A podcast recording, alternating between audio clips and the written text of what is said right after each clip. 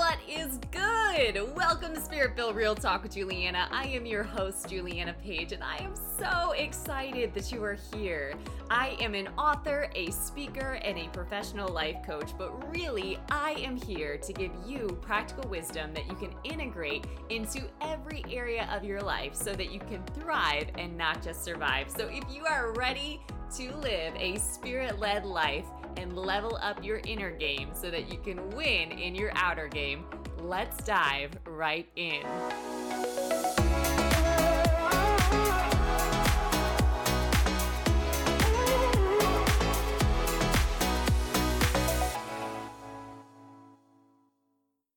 What is good, everybody? Welcome back to the Spirit-Filled Real Talk podcast. We are talking today about being calm, cool, and collected. Calm, cool, and collected, right? All about not how you can be the happiest person that you know, but how you can be the most stable person you know. Come on, right? Like, can't we just admire those people that seem to embody this peace that surpasses all understanding? It doesn't matter what's going on around them, how many things they're juggling, you know, situations that they're facing where they should be reacting some kind of way, but they choose to activate their faith and their spiritual capacity and tools and resources instead. It's mind-boggling, right? But we do all have access to that, right? And we can be calm, cool, and collected. We do not have to fake it, right? This is something that we can choose. And I'm going to talk about doing that today. But I do want to highlight that we don't always know what's best for us, right? In most instances, we don't really know what is best for us, right? We think we do. We think we have a good idea and a good understanding of what's going to make us happy or what the best path is, right? But if we're honest, we don't always consult God on that plan. And many are the plans of a man's heart, but the Lord establishes his steps, right? So if we admit that we don't always know what's best for us, that's a great reminder of humbling ourselves before the Lord and to keeping a healthy fear of the Lord intact in our lives, right? So I have a verse. It's actually coming from 2 Kings 22:1. And this is talking about Hosea, who was an 8-year-old king. Okay, come on. He was 8 years old when he began his 31-year reign in Jerusalem. All right. So I want to highlight this in 2 Kings because I don't know how many people actually go into 2 Kings in the Bible, right? But check this out. He became a king when he was 8 years old. All right. So I want to hold up here that, have you ever doubted someone's spiritual leadership because he or she was young? All right. He was a young king. He led his people in great spiritual renewal, restoring worship and leading the people back into a right relationship with God. Right? So what am I holding this up for? Well, I want to encourage you, first of all, to pray for your children, if you have any, or if you're even like a spiritual mother or father to others, right? Or mentoring children. Make sure that you're praying for them because that unlocks destiny, right? Your prayers can really unlock the destinies that God has for them. And it's so, so important to not take that lightly or ever forget to do that. All right. But I'm also highlighting this because often, and many folks that I work with, this is true for them, they had to become somebody that had greater responsibility than they were able to carry, right? So they had to become an adult while they were still a child. With me? Or they had to become some kind of role, and that was a sacrifice, right? Where they were forced to grow up quickly, okay? So many people feel that they, like a young king here, were forced to grow up too fast. And when that happened, they lost something. And that loss was detrimental to their enjoyment of adulthood. All right. So as adults, for example, we should be able to accomplish things in our lives without feeling burdened. We should be responsible and yet lighthearted enough to enjoy our daily lives, even our work, right? We find this out in Ecclesiastes 5:18, where it says, "Behold, what I have seen to be good and fitting is for one to eat and drink and find enjoyment in all the labor in which he labors under the sun, all the days which God gives him. For this is his allotted part," right? It's a gift to be able to have and enjoy our lives. It's a gift to be able to enjoy the work of our hands, right? And I believe that we should be able to enjoy every single thing that we do, okay? And sometimes we don't, right? Sometimes we can have all the things, right? We can have all the accomplishments. We can have the children. We can have the relationship. We can have the business. We can have the possessions, whatever it is, right? Yet, it's not an advantage when you can't say you've really enjoyed your life, right? John 10:10, you hear me talk about this verse a lot, but John 10:10 tells us that Jesus came to this earth so that you and I might have life and enjoy it to the full, right? But I really think from a lot of the folks that I encounter and what I see going on around me, right, just being observant, that we've forgotten how to enjoy life, right?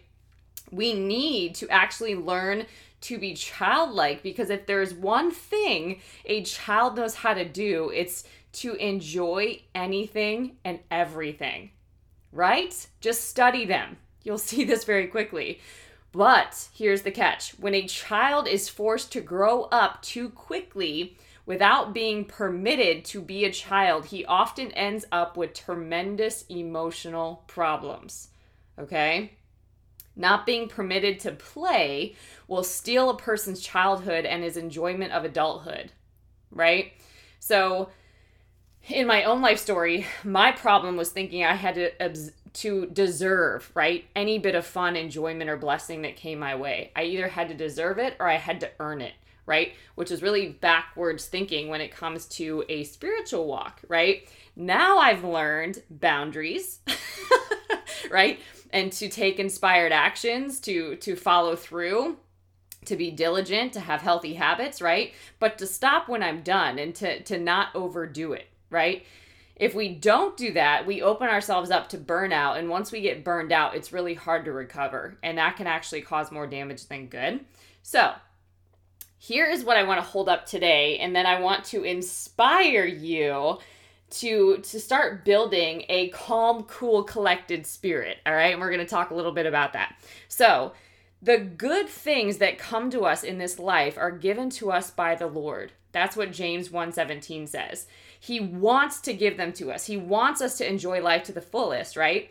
But if you've lost part of your childhood because you had to grow up too quickly, here's the task. Pray and ask God to restore your joy, your childlike faith, and your ability to celebrate life, okay? So this first part of the message today is on my heart for the doers, for the achievers, for the get it done people, for the self-initiators, for those that fill in the gap, for the middle mediators, right? For the people that know how to really be there for other people and to pour into other people, but it's often at the sacrifice of their own self and their own well-being, depending on how far they go, right?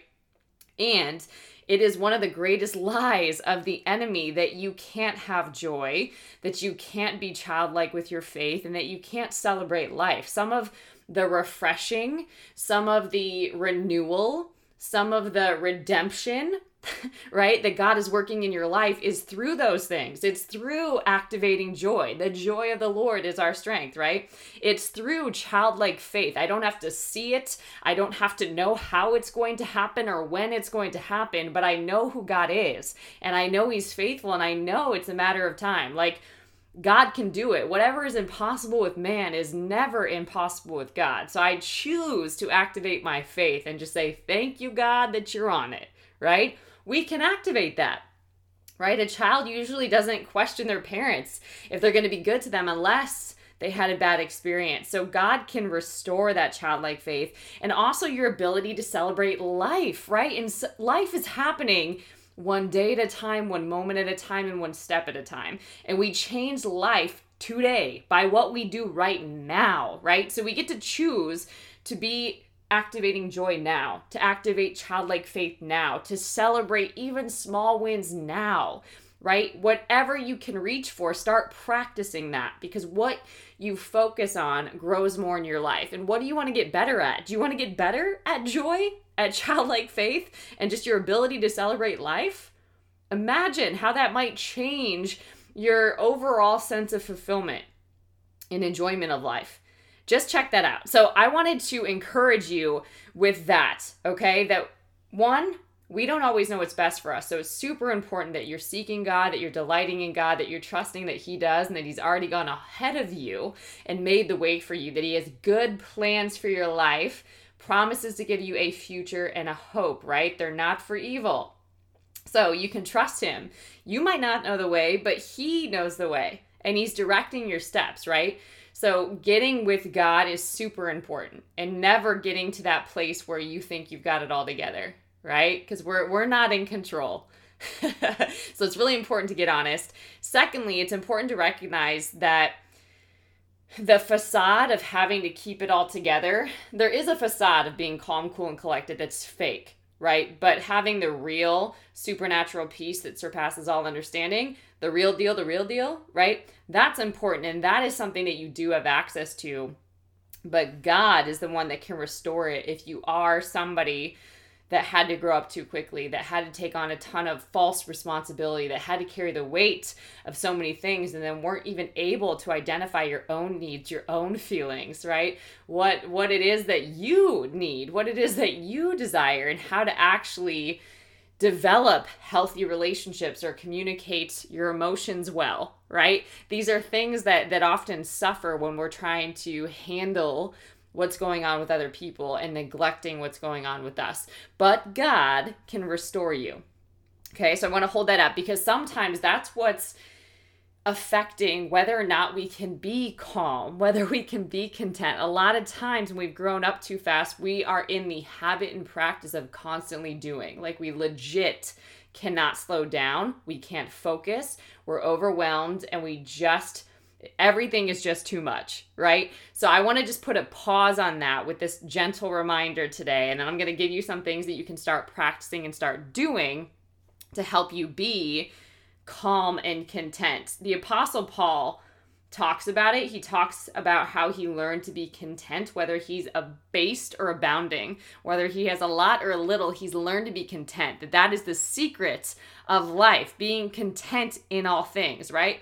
I can be content and so grateful for what I have, knowing that it's a good gift from God, right? That anything that I have, it's been given to me by God, right?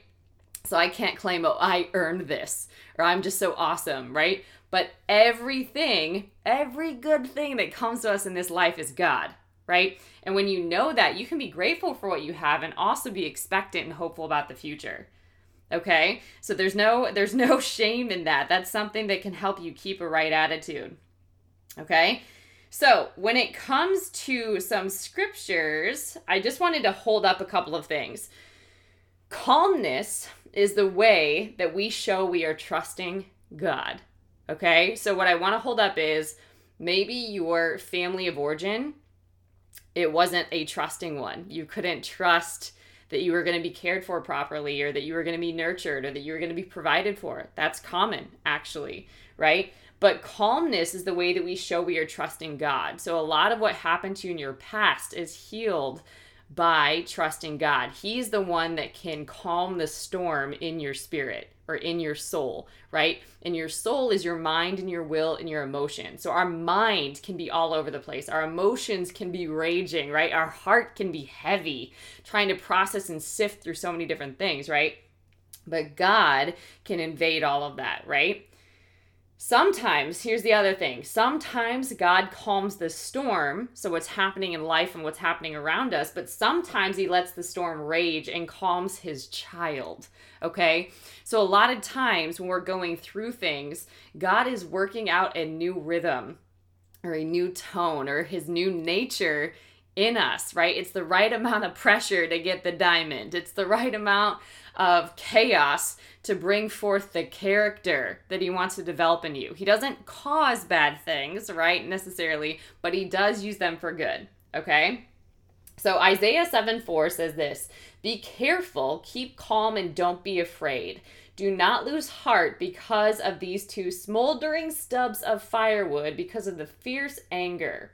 Right? So it's just telling us, be careful to keep calm and not be afraid. So we're going to be tempted to get afraid, right? To be freaked out by things.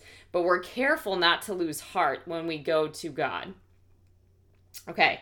Judges 6:23 says, "Calm down, don't be afraid." Right? Okay, Exodus 14:14 says, "The Lord himself will fight for you. Just stay calm." Okay? Dun, dun, dun. And then Psalm 89:8-9 says, "Lord God of the heavenly armies, who is as mighty as you? Your faithfulness surrounds you. You rule over the majestic sea. When its waves surge, you calm them." So powerful, right? So keep that in mind. And then lastly, Zephaniah 3:17 says, "For the Lord your God is living among you. He is a mighty Savior. He will take delight in you with gladness. With his love, he will calm all your fears. He will rejoice over you with joyful songs."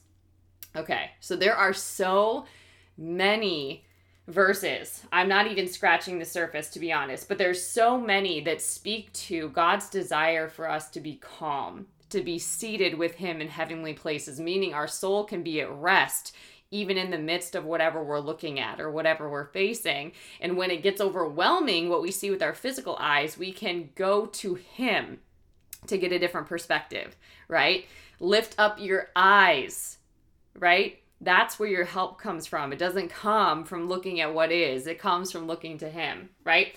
So here's a couple of things that we can do to be calm in spirit, to actually practice this and cultivate this new tone or this new rhythm in your life, okay? So I'm just going to give you 10 ways, all right? So the first one, is... where is it? I made some notes here. All right.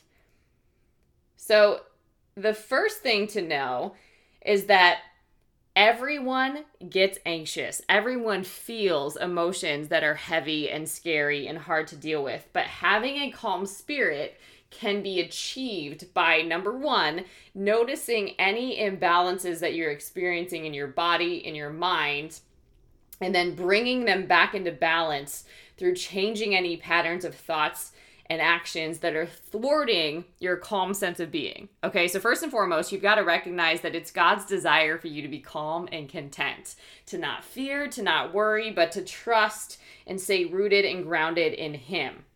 Okay, having a calm spirit is a place in a position of power and authority, right? So with number one, the key here is to notice when you feel out of balance. There could be things that are happening to you. Maybe you get headaches. Maybe you have tightness in your shoulders. Maybe you stop breathing deeply. Maybe there's tension in your back, right? Maybe you have body soreness. Maybe you have indigestion of some kind. Maybe you're moody or irritable, right? Maybe you feel racing in your heart, right? There's things that you can pick up on when you're sensing an imbalance, and it's key to start tracking that. And then when you can start doing the tracking, you can start to replace whatever is going on. So if you have thoughts that are not in agreement with the truth, it's one thing to cast them down. It's another thing to replace it with the word of God. So something that we need to really get in the habit and practice of doing, number one, is to notice the imbalances, but also to study the word and apply it practically to your life. Read the word of God as if it's written to you personally, right? Number two is quiet your breathing. A lot can happen when we take control of our breath, strangely enough, right? But whenever you're feeling the least bit anxious or nervous, take notice of any changes in your breathing, okay? It can cause overbreathing sometimes when we have stress going on in our life, but we can quiet that rapid pace by changing the pace of our breath and doing a lot of deep breathing exercises. You can also have a daily visualization practice. I like visualizing the promises of God or meditating on them, reading them over and over, and really discerning and starting to get a sense of what that means for me practically. So that's something that you can do. Number three, give your mind a time out. Sometimes really responsible folks are overthinkers, right? So it's important to be able to clear your mind of troubling thoughts, right? Cast your cares onto the Lord because he cares for you. So even just being able to identify them and delegating them to the Lord, right? And allowing him to give you advice, right? Or inspired actions that you are to take, and just trusting that he's going to handle the part that you can't. Okay. And sometimes, again, guided visualizations are good for that, right? So you can picture yourself turning it over to God, having a divine encounter where you give something over to God, right? And he gives you something in exchange. You give him that anxiety and he transfers peace to you, right? And you can visualize that and you can notice how that takes over your body, because the imagination is so, so powerful. Number four, allow yourself a little pampering. So whatever you need to do to remove yourself from chaos for some time, it could be going for a walk, it could be getting a workout in, it could be getting in the bathtub, it could be getting a massage and getting that tension literally massaged out of you. Just something that you can do, even just getting alone, getting into quiet time with God, being able to listen to worship music or soaking music, right? Just removing yourself from chaos for a period of time so that you can actually recalibrate, right? Number five is you can slow down your response, right? So a lot of times we are reactive rather than responsive, okay? So even just having a couple of phrases that help you to put a pause on what's currently happening so that you're honoring whoever else might be involved, and then taking five, creating some space, right? So that you can actually think things through and then come back with a response. That can be really, really healthy and vital to healthy relationships. So think about that. It's a great way to really avoid a lot of unnecessary conflict. So really practicing living from a calmer state, right? Having a series of things that you can do when you're triggered, right? So you can have certain things that you might say to give yourself a buffer of time. You can have, some ways that you help calm yourself down when you're triggered, but knowing what those are can help you in the moment, right? Number six is create boundaries. Sometimes we need to step back again to create some distance between yourself and anybody else that might be challenging you and your sense of calm. So it's important to pull back when you need to and really just have an awareness of what your boundaries are so that you can communicate those not only for yourself, but for other people as well, so that you are creating safe and healthy relationships, but you have to start that and initiate that with yourself first. Number seven is nurture your inner child, right? This inner child that had to grow up too quickly, this inner child that maybe never fully processed emotions and could deal with triggers well, right? Be able to nurture your inner child. And that might be doing some inner child research. That might be, taking a moment to be caring and loving to yourself. That could be reframing things that you're telling yourself. So instead of saying things that I hear people say all the time, like, I'm so stupid, I can't believe, rather than speaking, cursing over yourself, have things that you're going to say to yourself when you make a mistake or when things don't go your way. Have ways to nurture yourself, right? Number eight, hush your critical inner voice. Sadly, this is our worst enemy, right?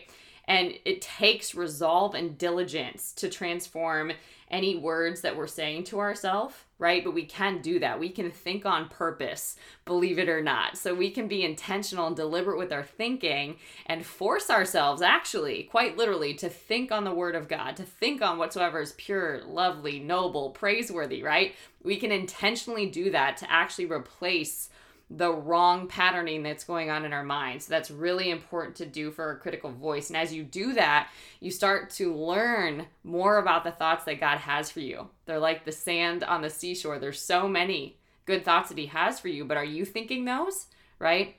So training yourself to think like God thinks can hush that critical inner voice, because if nothing less, you can identify, oh, that's not God.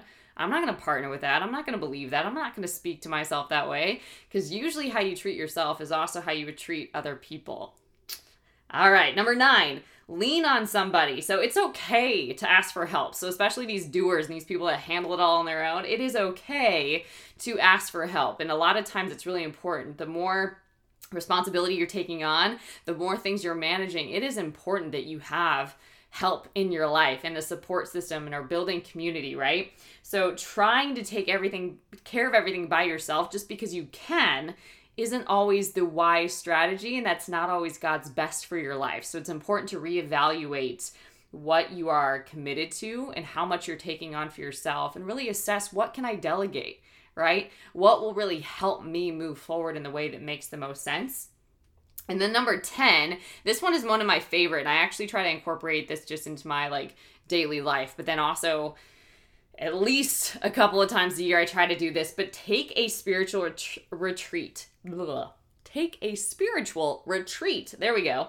Taking a few minutes out of your day for a mental reprieve, or taking a half hour, to indulge in something that is a stress reliever for you that is healthy, right? It's really, really important. But I even recommend going on spiritual retreats, because this is a great way to build community with people that value similar things that you do, to reset, to reboot, to renew, to recommit. It's just so, so important, right? So a lot of people do New Year's resolutions, right? Or they set some intentions for the year, or they really focus on what they want the year to be about, or maybe there's a theme, right? But having constant connection with God is our life source, right?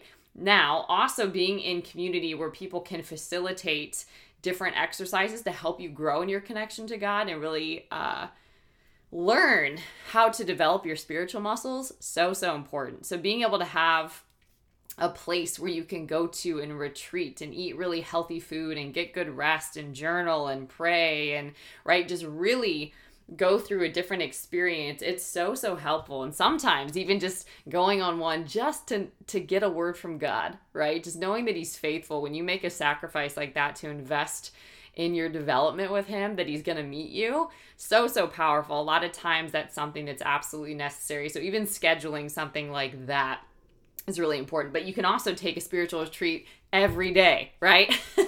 I call this quiet time, going to your secret place, but there's not a set way that this has to look, right? The important thing is just that you do it, that you have communion, fellowship, relationship with God, right? If we're not investing in a relationship, we can't expect it to flourish, right? If we're not investing at all, if we're not giving our time to God, if we're not giving our attention, if we're not giving our focus, who are we to ask God to show up and do all these things for us, right? I mean, just think about it.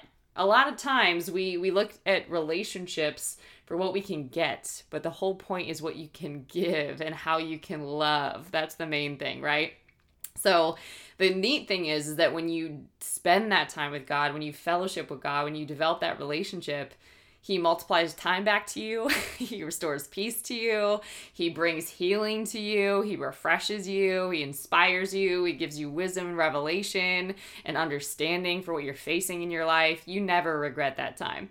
So that's my encouragement to you on today, is that you can be a calm, cool, and collected person. That doesn't mean that you're perfect. That doesn't mean that you have it all together. That doesn't mean that life gets easier for you, but that means that you intentionally choose to think on thoughts that are pure, lovely, noble, praiseworthy, that you intentionally decide to respond to situations and manage your emotions, whether that means too that you go to therapy, whether that means that you need inner healing, right? And you actually pursue that, but you intentionally do that. And then you also make time to develop spiritually, because you know that that is where your power is, and that's important for your influence in life, right? You can love better, you can relate better, you can communicate better, you can express yourself better when you are calm, when you are cool, and when you are collected. And not everything has to be offensive. Not everything has to get under your skin. Not everything is worth the airtime. So it's really important that you start learning how to manage your inner man, right? And to really cultivate this new rhythm, right? This frequency of God in you, right? That's one of the best things that you can give to somebody else, is that presence of God. And that is something that you do have access to and can tap into every single day. And it can carry you. every single day. All right? All right, humans, I hope this message blessed you. If you want to connect, the best way to do so is visit julianapage.com. There are books over there. There's courses over there, coaching programs, all the things. So you can do that. If you haven't subscribed, make sure that you do that. You can also share this with a friend that could use this word. Sharing is caring. All right, guys, new books are coming out, and I'm so excited to release them. So stay tuned. They're coming out sooner than you think. I will also say, if you haven't gotten my newsletter, taken down that freebie from my website, make sure that you go to julianapage.com, put your information in there so that you can be the first to know when you can pre-order the books. All right, guys, until next time, stay blessed.